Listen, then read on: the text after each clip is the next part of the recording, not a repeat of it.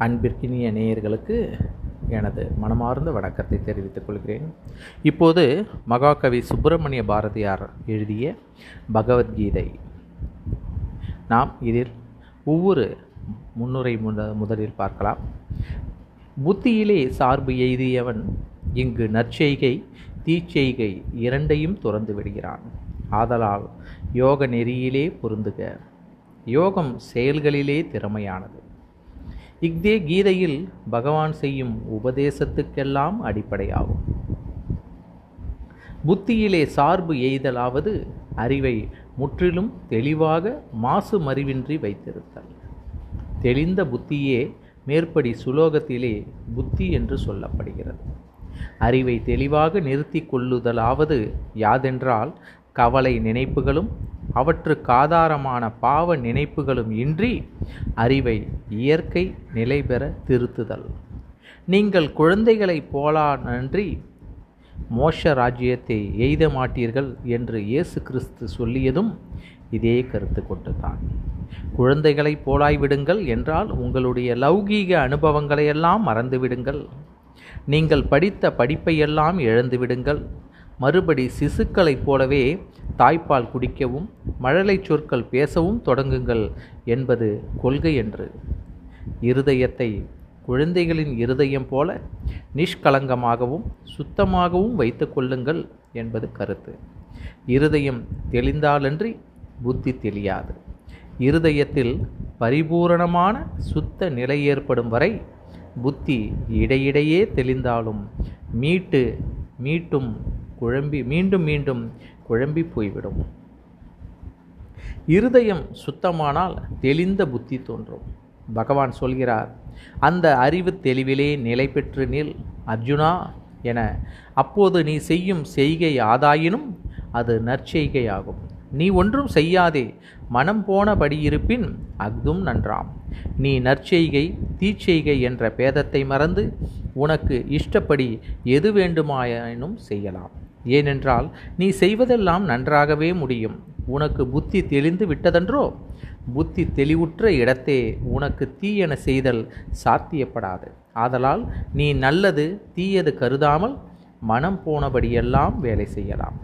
இனி இங்கனம் உரை கொள்ளாதபடி நற்செய்கை தீச்செய்கை அதாவது எல்லா விதமான செய்கையும் துறந்துவிட்டு அர்ஜுனா நீ எப்போதும் தூங்கிக் கொண்டே இரு என்று கடவுள் உபதேசம் பண்ணியதாக கருதுதல் வெறும் மடமையை தவிர வேறொன்றுமில்லை. ஏனென்றால் கடவுளே மேலே மூன்றாம் அத்தியாயத்தில் பின்வருமாறு சொல்கிறார். மேலும் எவனும் ஒரு க்ஷணமேனும் செய்கையின்றி இருத்தல் இயலாது. எல்லா உயிர்களும் இயற்கையில் தோன்றும் குணங்களால் தமது வசமின்றியே தொழிலில் பூட்டப்படுகின்றன என. ஆதலால் மனிதன் தொழில் செய்துதான் தீர வேண்டும். எப்போதும் தூங்க கும்பகர்ணனாலே கூட இயலாது. அவனுக்கும் கூட ஆறு மாத காலம் விழிப்புண்டு. ஆனால் நீ தொழில் செய்யும் இடத்தே அதில் ஏற்படும் கஷ்ட நஷ்டங்களுக்கு மனமுடைந்து ஓயாமல் துன்பப்பட்டு கொண்டே தொழில் செய்யும் உலகத்தாரைப் போல தொழில் செய்யாதே. ஸ்ரீ பகவான் சொல்லுகிறான் அர்ஜுனா உனக்கு தொழில் செய்யத்தான் அதிகாரம் உண்டு. பயன்களில் உனக்கு எவ்வித அதிகாரமும் எப்போதும் இல்லை என. ஆதலால் கடவுள் சொல்லுகிறார் கர்மத்தின் பயனிலே பற்றுதலின்றி தான் செய்ய வேண்டிய தொழிலை எவன் செய்கிறானோ அவனே துறவி அவனே யோகி என்று.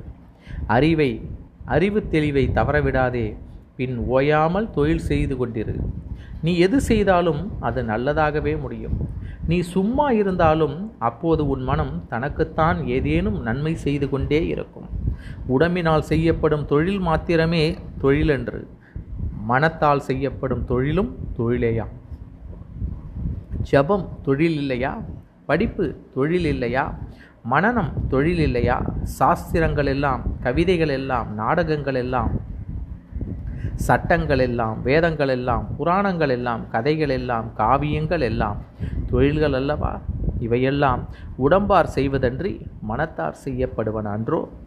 அறிவு தெளிவை கலங்க விடாதே. அப்பால் யோகம் பண்ணு. எதன் பொருட்டெனில் யோகமே செய்கையில் திறமையாவது என்று ஸ்ரீ கிருஷ்ணர் சொல்கிறார். தொழிலுக்கு தன்னை தகுதியுடையவனாக செய்து கொள்வதே யோகம் எனப்படும். யோகமாவது சமத்துவம். சமத்துவம் யோக உச்சியதே. அதாவது பிரிதொரு பொருளை கவனிக்குமிடத்து அப்போது மனத்தில் எவ்விதமான சஞ்சலமேனும் சலிப்பேனும் பயமேனும் இன்றி அதை ஆழ்த்து மனம் முழுவதையும் அதனுடன் லயப்படுத்தி கவனிப்பதாகிய பயிற்சி. நீ ஒரு பொருளுடன் உறவாடும்போது உன் மனம் முழுவதும் அப்பொருளின் வடிவாக மாறிவிட வேண்டும். அப்போதுதான் அந்த பொருளை நீ நன்றாக அறிந்தவனாவாய். யோகஸ்த குரு கர்மாணி என்று கடவுள் சொல்கிறார். யோகத்தில் நின்று தொழில்களை செய் என. யோகி தன் அறிவு கடவுளின் அறிவு போல விசாலப்படுத்தி கொள்ளுதல் இயலும். ஏனென்றால் ஊன்றி கவனிக்கும் வழக்கம் அவனுக்கு தெளிவாக அர்த்தமாய் விடுகிறது. ஆதலால் அவனுடைய அறிவு தெய்வீகமான விசாலத்தன்மை பெற்று விளங்குகிறது. அவனுக்கு அவனுடைய அறிவுக்கு வரம்பே கிடையாது. எனவே அவன் எங்கும் கடவுள் இருப்பதை காண்கிறான். நன்றி. மீண்டும் அடுத்து ஒரு பாரதியாரின் பகவத்கீதையில் சந்திக்கிறேன். நன்றி.